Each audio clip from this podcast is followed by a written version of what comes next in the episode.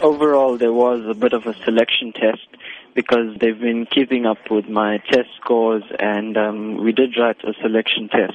When I found out that I was selected, I was really happy and uh, also a bit nervous because I had to save up money and get funds to go overseas.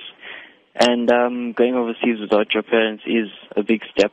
So there was a lot of prepping to do besides uh, getting funds, also a bit of learning and uh, helping the others in the group.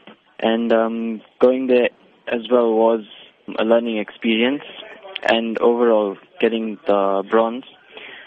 So the hard work did pay off and um, I'd like to thank everyone who helped me. And overall it was a good experience.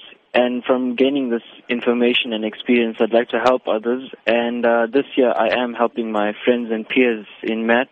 So I'd like to say that anything you do is a learning experience.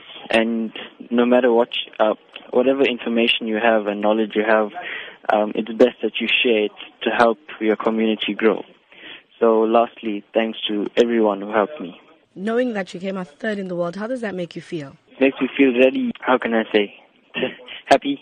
Besides being happy, it you feel a sense of accomplishment and also that all of your hard work paid off. So what are your future plans? I'm planning to study aeronautical engineering, but the only problem is funds because I'm not financially equipped.